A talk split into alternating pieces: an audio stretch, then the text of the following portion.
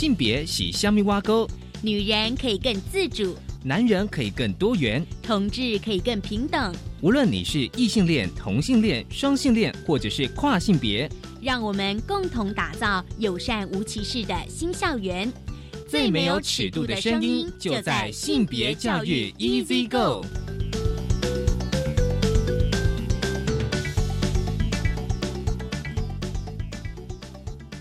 Hello，大家午安，欢迎收听教育电台性别平等一 Z 个，我是温龙。不知道这礼拜大家过得好吗？我想最近哦，大家一定被这个哦选举新闻哦，应该是轰炸跟淹没。当然选举快到了哦，到底今天要跟大家分享怎样的一个讯息呢？今天呢，我们想要来跟大家分享的一则是啊，就是说因为近期呢，有些哦，就是。候选人呢，团队哦，公开宣称一些哦错误的性平教育的内容，而且呢，这些哦散播的这些讯息，其实一直一再的澄清哦，可是呢，这个谣言哦。还是一直不断的被传播，比如说哦，小三啊教肛交啦，小六教性高潮哦，所以稍后呢，我们想分享一则哦新闻，就是有许多的性平团体他们召开的联合记者会，性平教育才能阻止霸凌、政治恶意操弄、撕裂台湾社会。而今天的性别慢慢聊，想跟梁老师一本书，书名是。同性婚姻全球大数据，高兴我们邀请到了这本书的作者 Orange 来跟我们分享这一本同性婚姻全球大数据。我们先进行性别大八卦。性别大八卦。今天性别大八卦，想跟大家来聊聊哦，因为就是选举到了嘛，所以有时候其实大家可以稍微敏感一点，就是有时候有些呃候选人可能会针对我们的性平教育或是同婚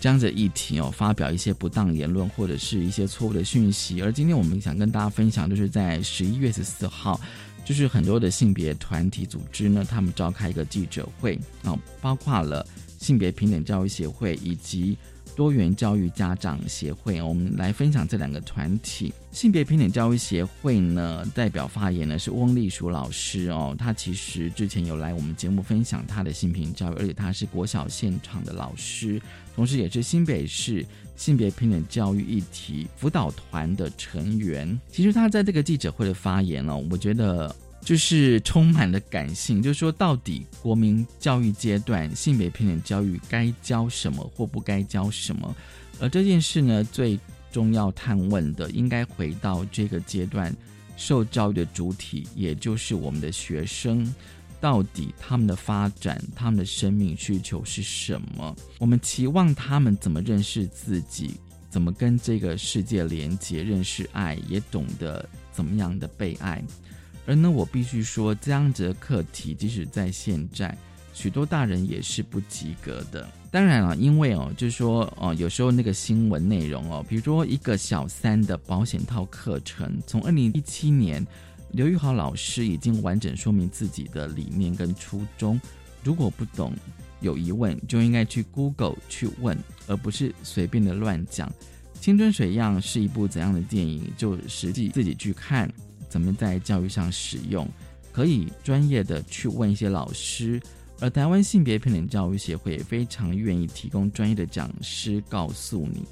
但是呢，这些议题呢已经吵了啊六年了，而这些老梗呢也了无新意。而我们不断的澄清与更多专业的论述，更多的理解以及良善的对话，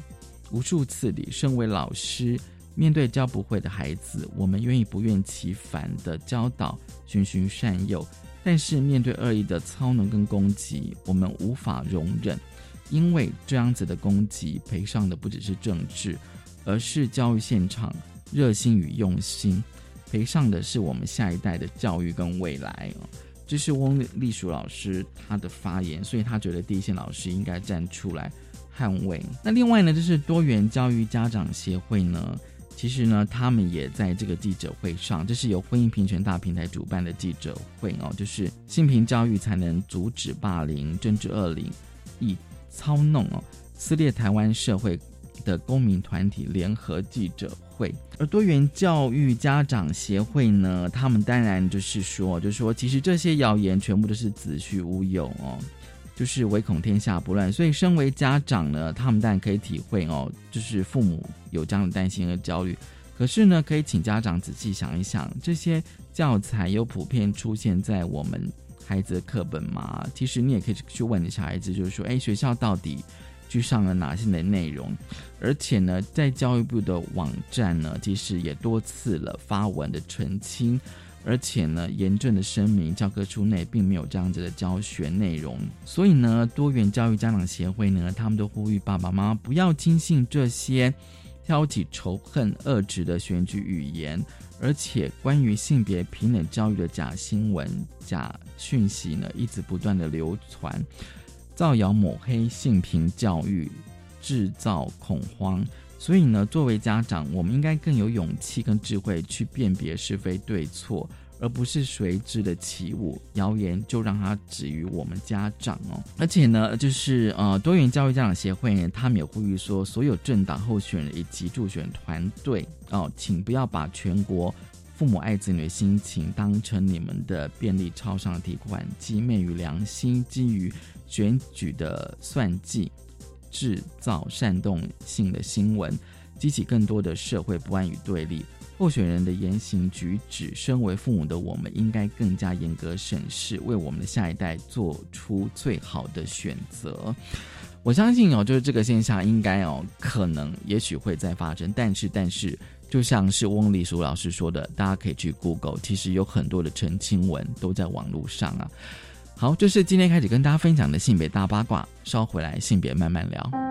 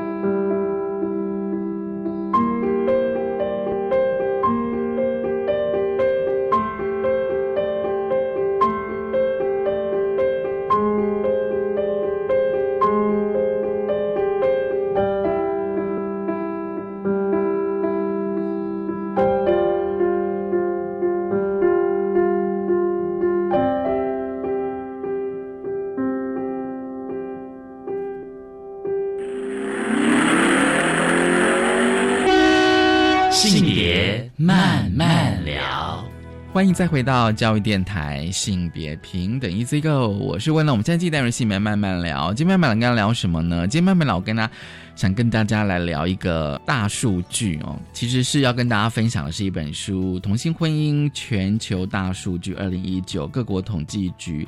描绘现代家庭多重样貌》。好，其实我觉得哦，大家哦，嗯，应该知道说，今年其实哦，台湾。有一个非常重大的一个事件，就是在今年的五月二十四号，同性婚姻合法化。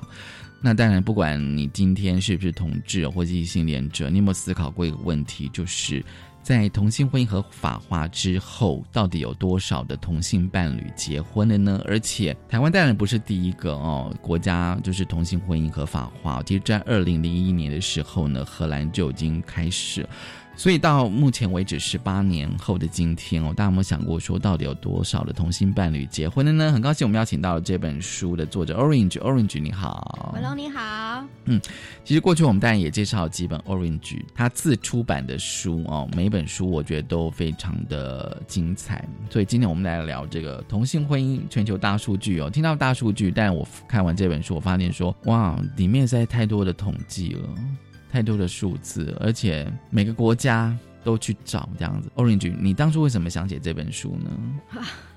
是这样子啊、我的布洛克其实都在讲同志电影，但我们也会关注到有关于同性婚姻哦的一个发展。我从那个西班牙开始同性婚姻之后呢，我就已经关注这个议题。其实我大概在二零一八年八月份的时候，嗯，那我写了一篇啊，就是哎，这个美国的同婚已经开放了，到底有多少人然后去结婚了？然后我去查他们的人口普查局，然后查查他们的税务局的一个资料，就发现说，哎，有不少人哦，大半都是年龄高的人哦，嗯这样子。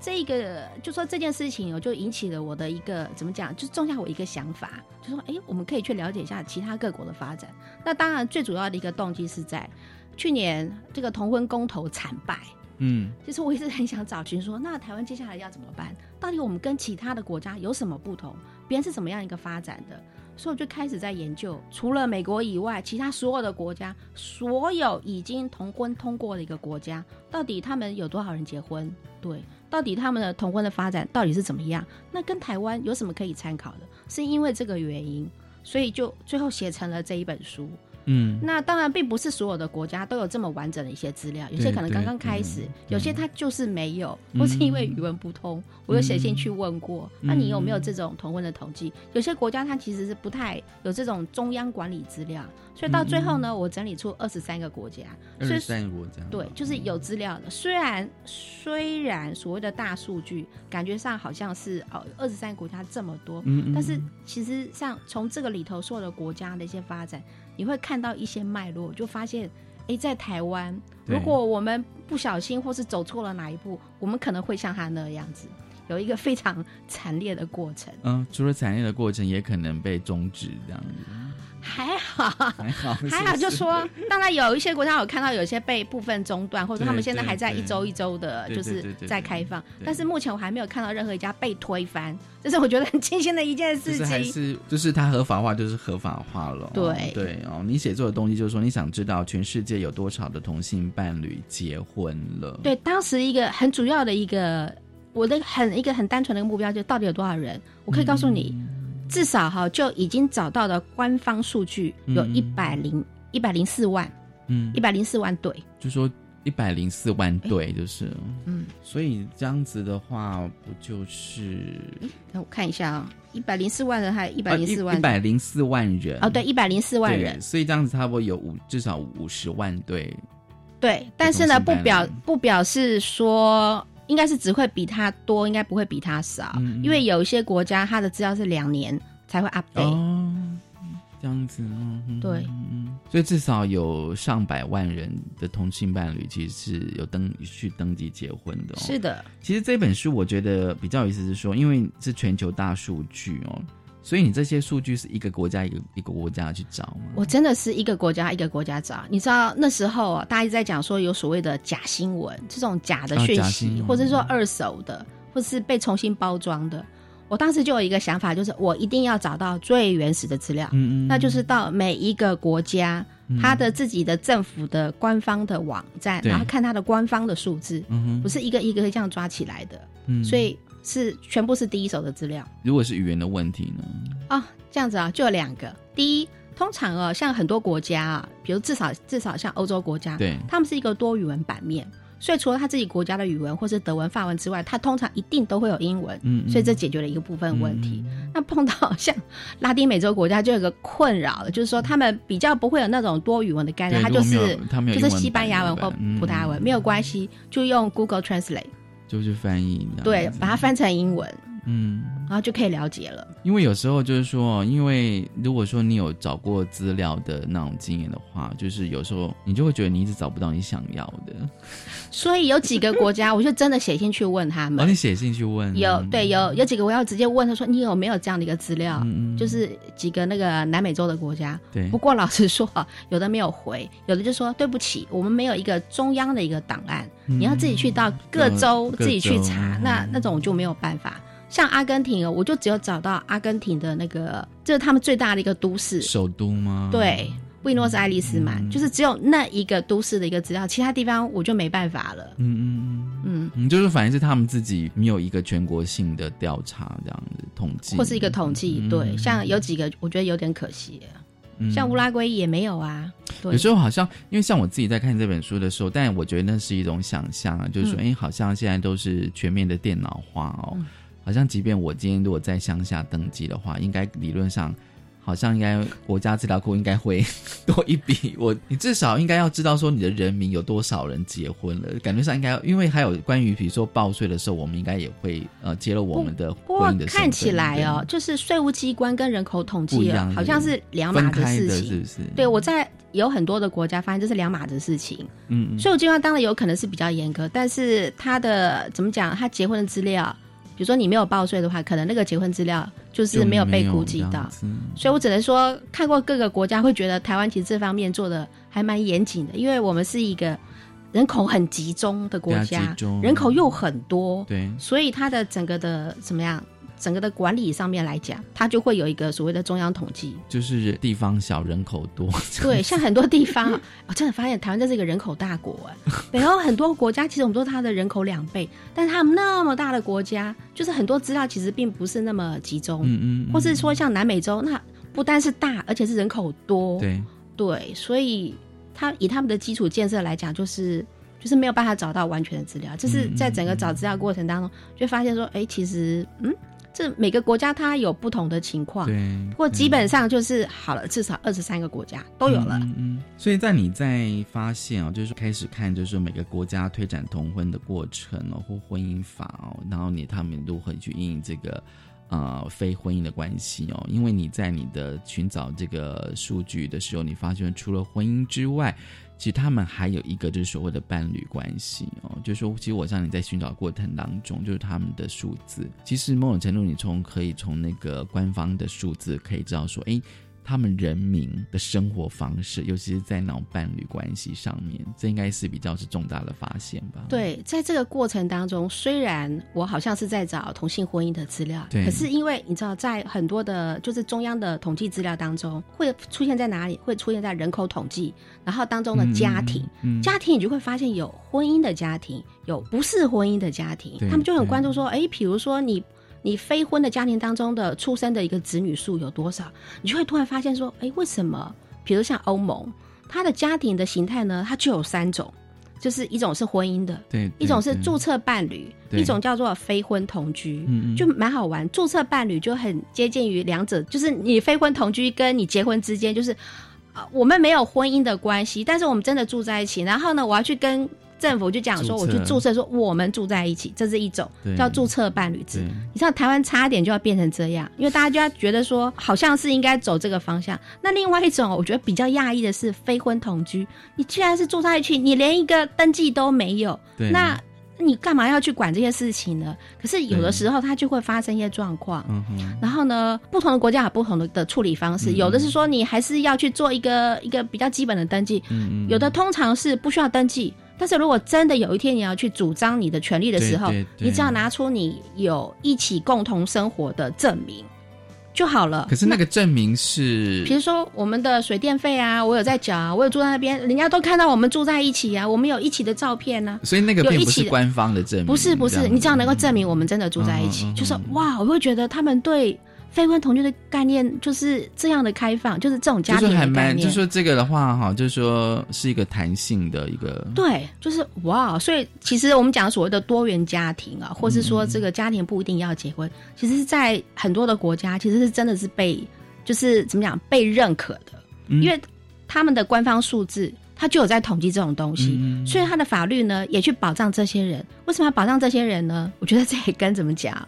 因为很多人不结婚。像台湾是一个结婚率很高的一个国家，所以你不会感觉结不结婚有什么关系。在国外来讲啊、七零年代是结婚的高峰，可能八趴到十趴，突然从七零年代开始之后就一路下降。目前来讲的话，有没有五趴、四趴、三趴？甚至在拉丁美洲国家都只有到三趴而已，就是一大堆人都不愿意结婚，但是他们会一起生活啊，还会有小孩呀、这些该怎么办呢？对所以他就必须要有一些这种针对不是结婚的这种非婚同居呢，就要给很多种法律。嗯他可能的位阶不像结婚这样子高，但是一定要给，嗯，就是要给他保障他们。保障什么呢？比如说，我常常在看，我在过程当中不断看到，就是说两个人住在一起嘛，就有一个人可能是租房子的，对对，万一这个租房子在合约上面的那个人死了以后，那跟他一起共同同居的人，他还是有权利说我可以继续租。因为我觉得国外来讲，他非常的保障所谓的居住正义，保障这些承租人他有一定的权利。嗯，然后这件事情啊，尤其是 at 就是八零年代之后哦，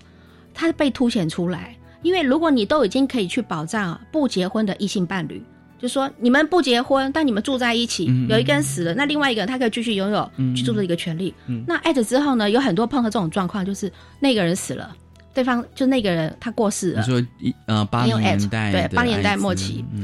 ，S 死了之后呢，那我这个幸存者，那我该怎么办？我就被赶出去。所以很多人就讲说，你既然都可以去认可异性恋、异性伴侣这种不结婚的关系，你为什么不去认可同性恋这种同居在一起的关系？其实至少在欧洲来讲，它是这样衍生过来的。好，那我就开始去保障这些，只要你们居住在一起，我不管你同性异性。其实是从所谓的。所谓的居住正义这件事情开始，当然还有一件事情，他为什么要去保障这种未婚的这种伴侣呢？就是有些人他就是在家里呀，有些人他就出外工作啊。万一他们要离开的时候，这种不断的去怎么讲支持这个家务的人，他某种程度上他还是可以得到某一些的保障。比如说他对方死了之后，还是可以得到虽然不是那么庞大的这种所谓社会福利或遗产，但他至少要去保障所谓经济弱势的一方。所以，在国外来讲，他是因为这样子，所以我已经不再去管你有没有结婚了。我讲的是你们同居在一起的事实，我要保障这种弱势的那一方。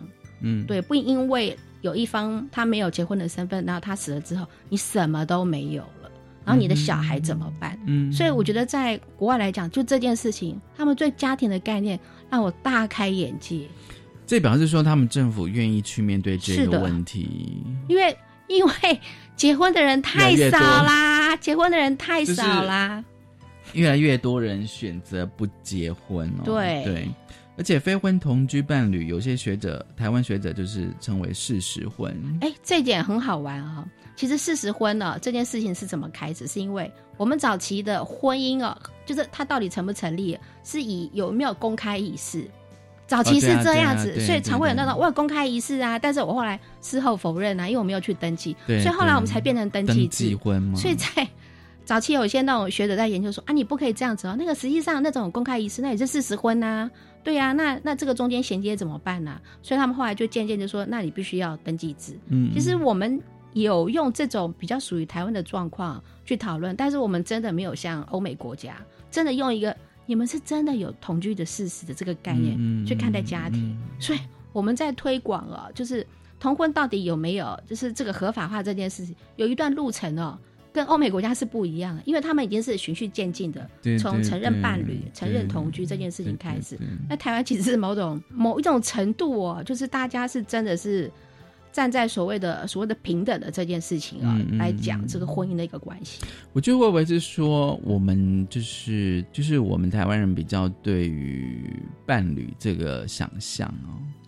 呃，没有想象，没有，就是比较难想象哦，然后就会觉得说，呃，我们的那个人生呃发展哦，就是。你就是要往婚姻那个方向，对，你就只有两个选择，对，而且不要说有没有结婚哦，就是说现在或许会比较好一点，就是说你如果是非婚生哦，非婚生子女的污名化，就污名化嘛，对，就觉得说你没有结婚，你为什么会有小孩？嗯，就基本上这个问题，在儒家传统的这种华人社会当中，是一个很大很大的一个压力。你你必须要先结婚，你才有小孩嘛，哦，就说好像这个是你人生规划当中。必经的路程，可是你回过头来就说，当你看到欧洲哦，他们对于比如说像啊伴侣注册或者是非婚的那个同居伴侣的时候，你就会竟然发现说，哎，我们台湾的那个对于伴那个伴侣的那种关系，想要其实是很单一的，就是你一定要走入婚姻这样子。所以会造成说，我觉得会不会因为这个概念的差异，就会造成说，我觉得同婚的发展的历程会有点不太。因为像我自己看的时候，有有想说，台湾到底怎么跟这些国家到底差别在哪里这样子？欧洲基本上是这样，当然拉丁美洲是另外一种。所以台湾呢，台湾其实是非常的厉害，它在华人世界当中，它开创一个先例。真的 好，我们先休息一下，稍后来继续谈这一本哦，就是同性婚姻全球大数据哦。因为 Orange 在这本书哦，它有六大的发现。我们先休息一下。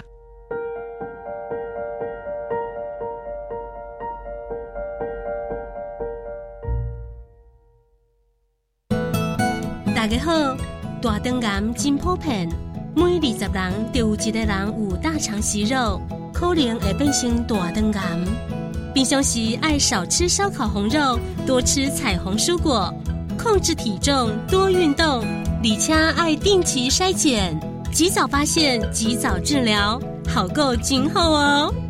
大灯眼唔免惊。以上广告由国民健康署提供。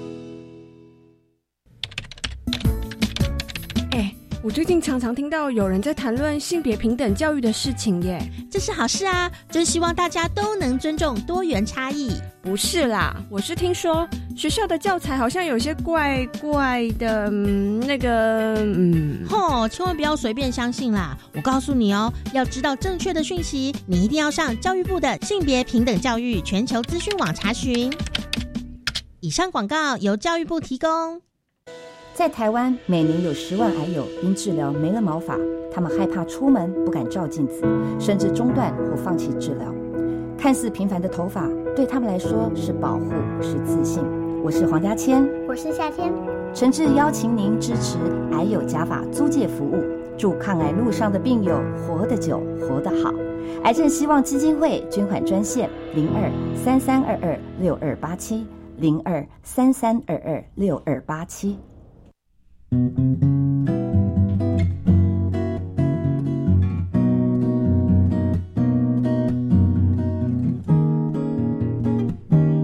是苏命苏米恩，你现在收听的是教育电台。哦，朋友们，就爱教育电台。耶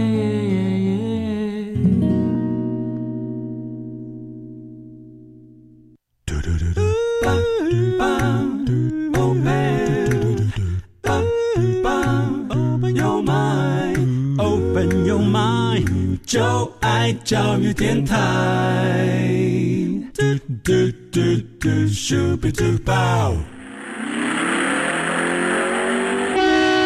性别慢慢聊，教育电台性别平等 Easy Go，性别慢慢聊啊。今天慢慢聊跟他聊的是同性婚姻全球大数据二零一九，很高兴我们邀请到这本书的作者 Orange。这个阶段呢，我想问一下 Orange 哦，其实呢，呃，在你说你在你的书写过程当中哦，认识三种家庭的演变过程哦，当然是婚姻哦、注册伴侣跟非婚同居伴侣，然后你有发现了六个大的发现，就是说你发现了六，我觉得就是看完这个的时候，当然会感觉上就是稍微对于全球同性婚姻的发展有一个稍微初步的认识，就是它怎么发展过来的哦。其实你第一个发问，我觉得其实蛮好，就是说政府何时开始回应同性伴侣成家的需求？就是今天我不结婚，但是我需要一个家庭，嗯，然后政府要怎么回应？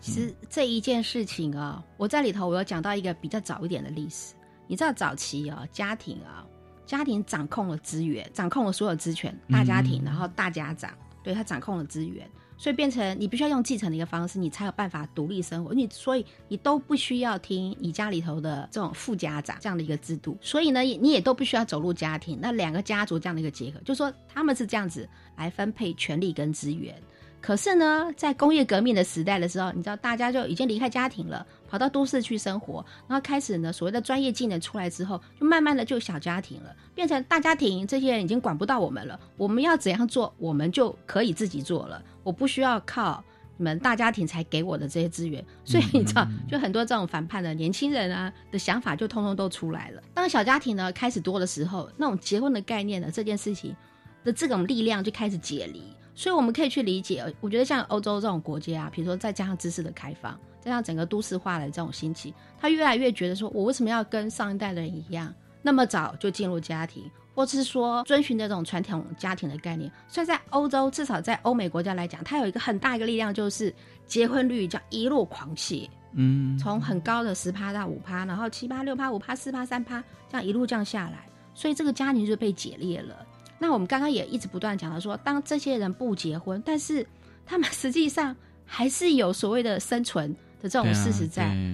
还是会一起同居啊，会跟你心爱的人一起居住在一起啊，然后还会有小孩子啊，对，等等这些。所以呢，我觉得很重要的一件事情是啊，政府什么时候发现了一件事情就是。他们开始有统计，特别是他们开始普查，嗯，所谓的非婚不结婚的一个家庭到底长什么样。所以我觉得这件事情很重要。我觉得在国外，他们甚至从七零年代开始，因为结婚率下降的时候，他就开始注意说，那那这不结婚人到底在干什么？对，就他就开始就是说，哎，我就开始统计到底有多少人。我觉得台湾在这方面啊，就是我们对于这种家庭的这件事情的掌控，其实并不是那么的严谨。但是因为我们的结婚率太高，那国外就是他碰到这种结婚率低的一个情况，他就开始人口普查、统计去了解这些人。当你有这些数据的时候，你就可以知道说社会怎么样的改变，我的立法该怎么样的、怎么样的一起跟进。嗯，我是觉得至少呢，在这些普查跟统计当中哦，他们从这些不结婚的家庭当中发现了同性伴侣。哦，原来。原来住在一起的人，除了异性伴侣之外，还有同性伴侣。所以，当你被看到的时候，你的立法才会出现，政府才就可以重视说，哦，没有错哎，我们真的需要去保障这些人。当他们人民要求的时候，他才会怎么有所对策？哦，原来有这么多人分布在什么地方？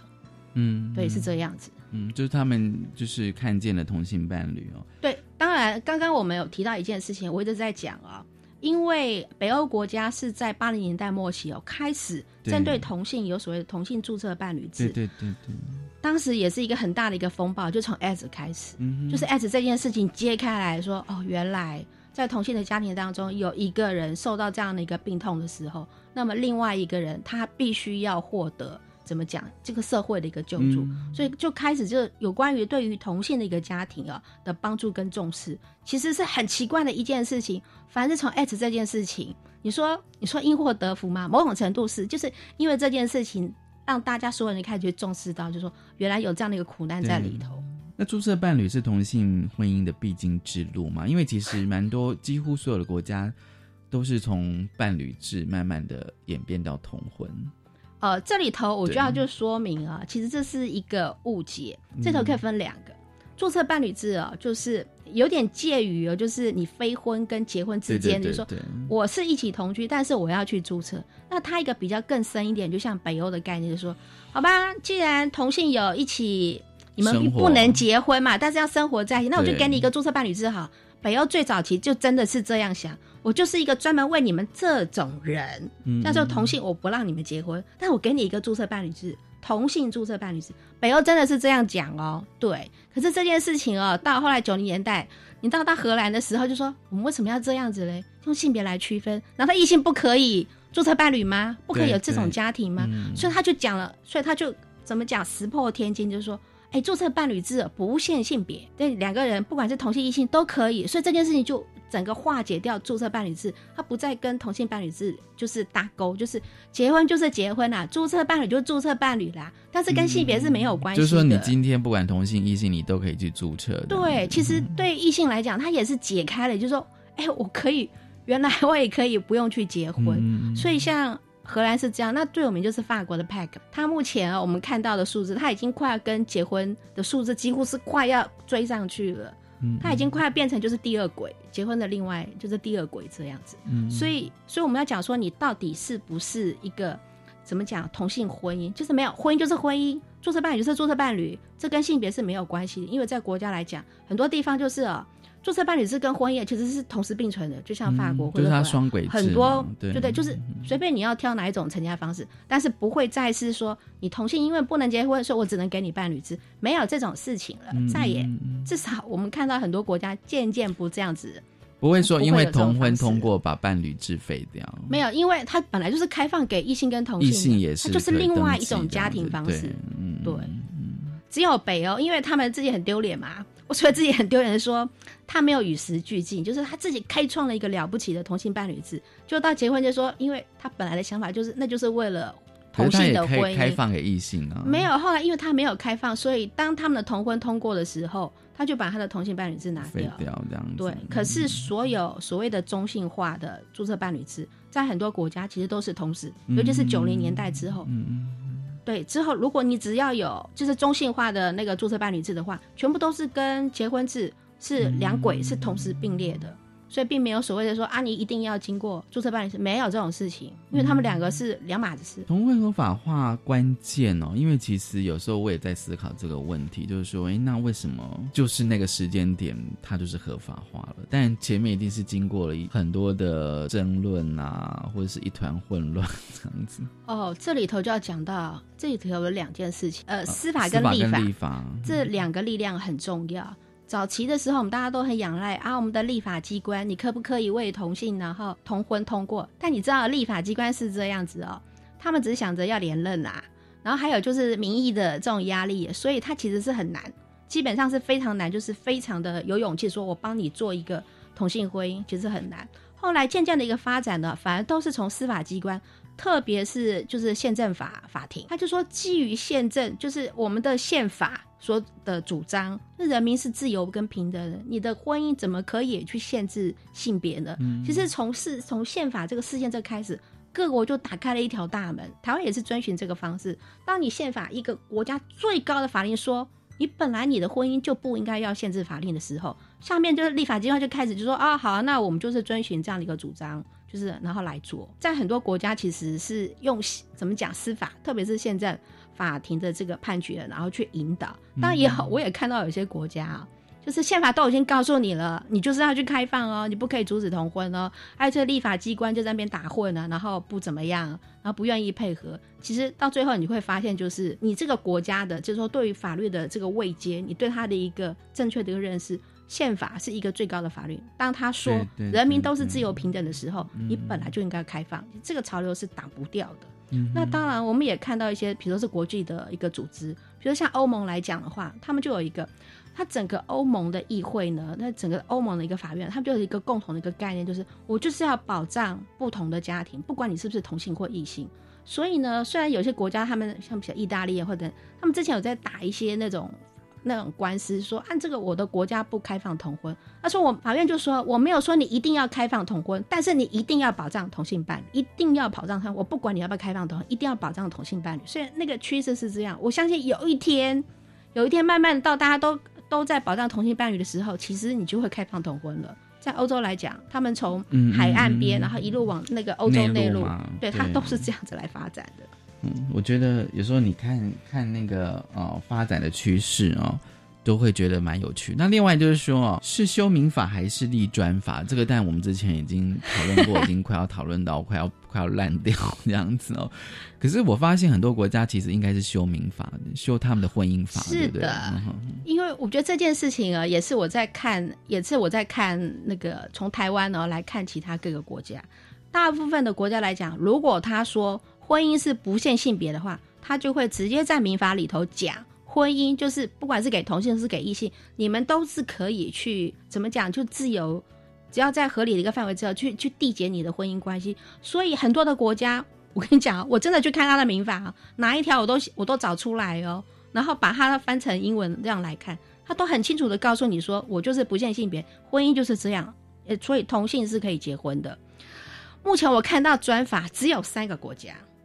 只有三个国家，我很明确看到只有三个国家，一个是南非。南非，我可以理解为什么呢？因为它的三种的结婚的法律当中，有一个是部落婚姻，它是因为在那个早期来讲，它是因为不同，比如说 civil marriage，比如说你这种公民的婚姻，部落这种原始部落这种早期部落这种风俗的这种婚姻，它有一个法律。那你的同性婚姻有一个法，就是我某种程度我可以理解那个时代，它它是因为各种不同的对象，然后不同的婚姻。另外呢，就是英国。英国这是还蛮奇怪的，不，因为它是一个怎么讲联合王国，联合吗？每个国家有不同的，所以其实还蛮混乱的。所以他当时是为了同性有一个特别的一个婚姻法，它是一个所谓的专法。台湾呢，就是一个很特别的。它也不叫婚姻，同性婚姻就是一个解释的一个施行法，是这样。我们也创造了一个某种程度来讲啊，这也算是一个，也算是这种历史的一种很奇怪。也是因为这样，我们立专法，所以呢，我们可以一步到位。嗯，很多国家就像你讲，他可能要经过很多不同一个家庭之后，那台湾就一步到位，因为我们有个专法。对啊，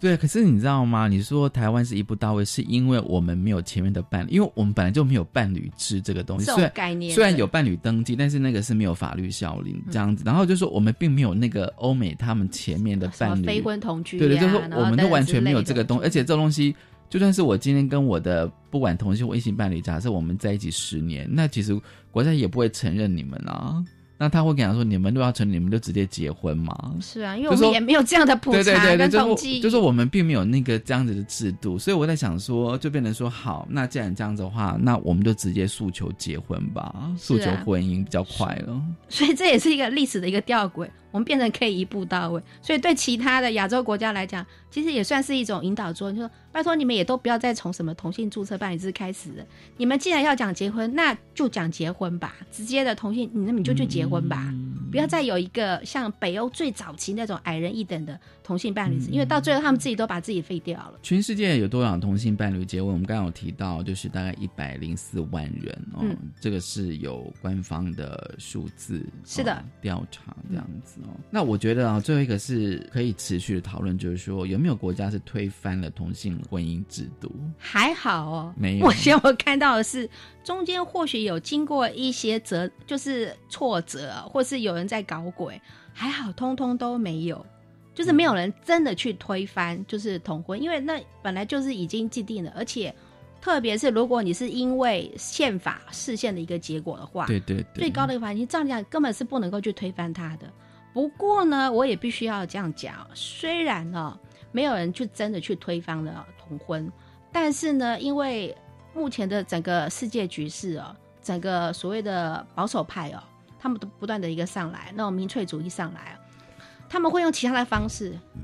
就是去限缩同志的一个权益。所以其实同志的一个权益在怎么讲，他的战场已经进入到另外一个地方，可能是在教育，可能是在你其他的一些社会权益，就是变得就是被卡手卡脚。嗯，就是因为同性婚姻这个战场，他们觉得他们已经卡不住了，他就要再卡其他。但是我可以用宪法一个大伞，就是说，如果是我国公民，不管你什么年龄啊、性别啊、什么党派啊、什么种族，要一律平等嘛，你不能够有差别待遇。就是说，今天不管你在哪个领域，就是说不不应该因为比如说性倾向哦。之类的，讲是这样讲，可是你想想看，我们在所谓的所谓性别平等教育这一个地方，是多么激烈的在争辩，就是因为他们有很多反对的资源，反对的资源已经转移到那个那一块了。其实我刚刚有想到，就是说，就是刚那个视线哦，就是说会不会可能反同方会再提视线？反同方再提视线，那就让他们提吧。就是说，因为这是一件很奇怪，他们并没有被受害啊。对他们没有被，哎，他们可以说他们受到压迫。我不知道，那就他们的权益受受到了受到压迫。有没有一个脑筋清醒的人会接受这样？除非他有办法找到一个，就是说有一对异性恋，他们要结婚也没办法结婚，是因为同婚的关系。啊，这好像有点难呢。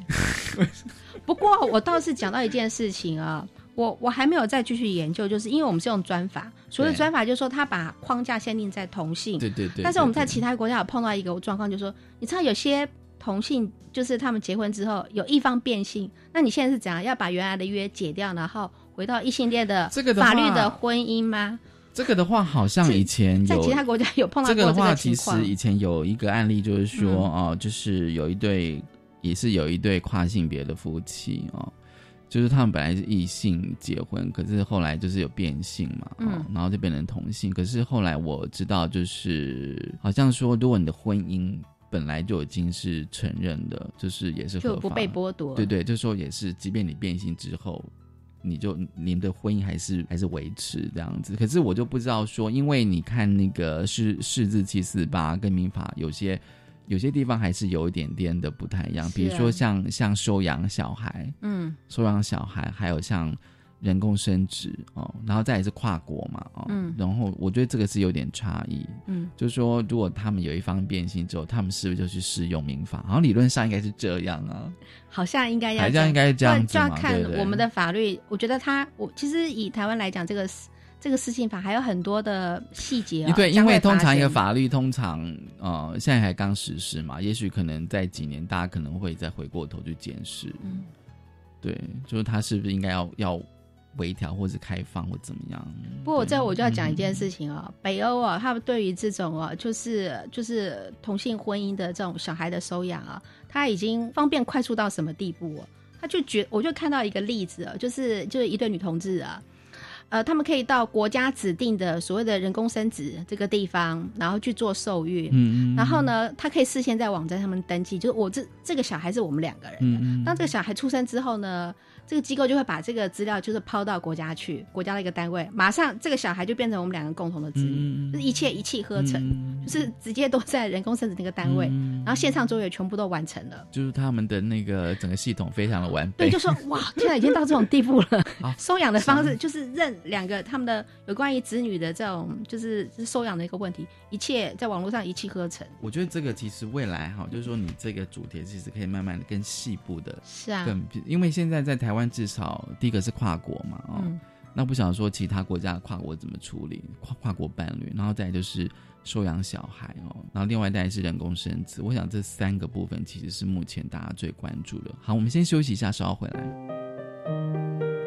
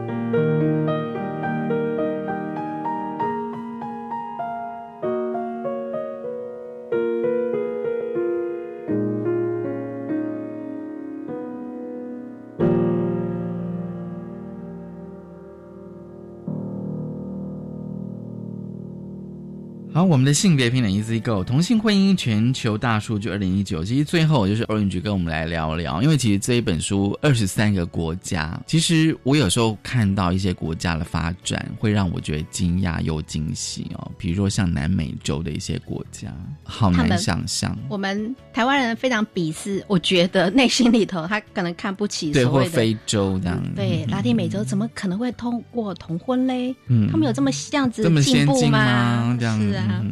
嗯嗯我们再来讲一下啊，南美洲国家到底怎么回来的？这里头我就要稍微讲一下啊，因为拉丁美洲的这个所谓的文化啊，有个很大的一个影响国是西班牙。西班牙很早很早很早，二零零五年的时候他就透过头婚了，对对一定会吓死人，因为西班牙也是一个非常保守的天主天主教国家。那我就要讲啊，所有受过压迫的一定会反击。嗯他们的压迫就是在弗朗明哥在七零年代之前呢、弗朗明哥他就是一个非常压制的一个政府。然后他跟谁一起来合作压制人民呢？他就是跟宗教力量。嗯嗯所以当弗朗明哥下台之后呢，这整个的西班牙，他就有一种怎么讲，就是所有的重新的一个反思，嗯说这个宗教力量其实它不应该再继续影响我们国家。嗯所以后来他们重新制定了宪法，就是重新去标榜了，就说一个新的一个时代的一个精神。所以所谓的宗教力量就被排斥下来了，就慢慢的去退后。所以呢，以他们一个国家来讲哦。当然，就是说整个的一个朝代一个改变，所以他们对于这种所谓的同性婚姻哦，当然也是一路上是从北欧这个国家荷兰，这样一路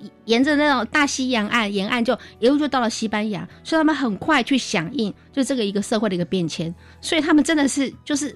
石破天惊，嗯就是改变说我们要开始拥抱所谓的同性婚姻，因为每一个人即使是婚姻，都应该是不分性别，都应该是平等。所以这件事情对我觉得对拉丁文化的世界影响是非常的厉害，所以一下子就是到哪里去，就到了中南美洲，就横跨大西洋，没有错，所以你不要去看，就说，哎，这个，因为他们的脉络跟所谓的他受北欧或者说受这种西欧的影响是不一样，因为它主要的一个文化的一个影响力来讲，是从西班牙，西班牙。也不要忘记哦，葡萄牙也跟着哦，对对对。跟着这两个葡萄牙，我说哦圣本笃还在那时候投票的时候还亲自到现场说你们不可以去支持动婚，结果葡萄牙也是就是给他通过了，西班牙跟葡萄牙都是。都是。我说葡萄牙的时候，圣本笃还亲自到现场去反对这样，所以呢，这就说这整个西班牙跟葡萄牙的影响，影响到了拉丁美洲，所以阿根廷、嗯嗯。巴西，你知道巴西是一个多么大的国家，哥伦比亚、什么乌拉圭这几个国家，通通哥斯达黎加其实即将了。